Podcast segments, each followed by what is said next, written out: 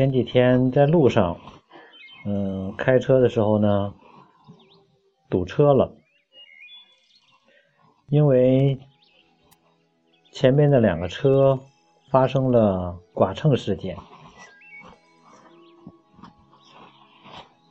一辆是比较高级的路虎，还一辆呢是一辆比亚迪。比亚迪蹭了路虎的右后侧的车门，嗯，交警来看了之后说应该问题不大，你们看自己商量解决一下吧。嗯，路虎的车坚决不干。嗯，万一这蹭的很厉害，这可不是几千块钱能解决的事儿。嗯，当然之后还说了很多事情，当时。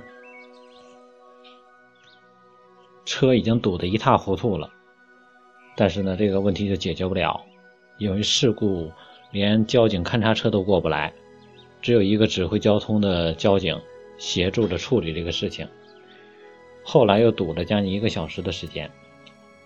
嗯，针对这个事儿，只是发表一下个人的看法。针对很多拥有更大框架的人，或者说条件更好的人。他们拥有着更好的生活，拥有着更富足的一些东西。为什么会拥有比别人更高的条件、比别人更好的生活、更富裕的物质？是因为他们拥有更大的框架、更大的格局，所以拥有更更大的成就。但是如果这些拥有大成就的人，他们用他拥有的东西跟小的计较，会得什么样的结果呢？他将失去既有的框架。一个开着几百万豪车的人，如果他跟着一个几万小车的，或者是跟自行车的人去计较，那么他就将离开自己既有的。格局和框架的高度进入了低层的这种框架，那么他的生活将会逐渐发生变化，因为你在意的就是你未来所拥有的。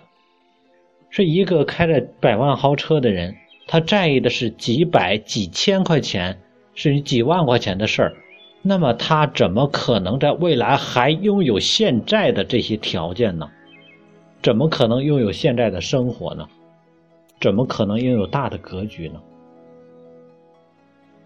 所以说，这个世界永远是公平的。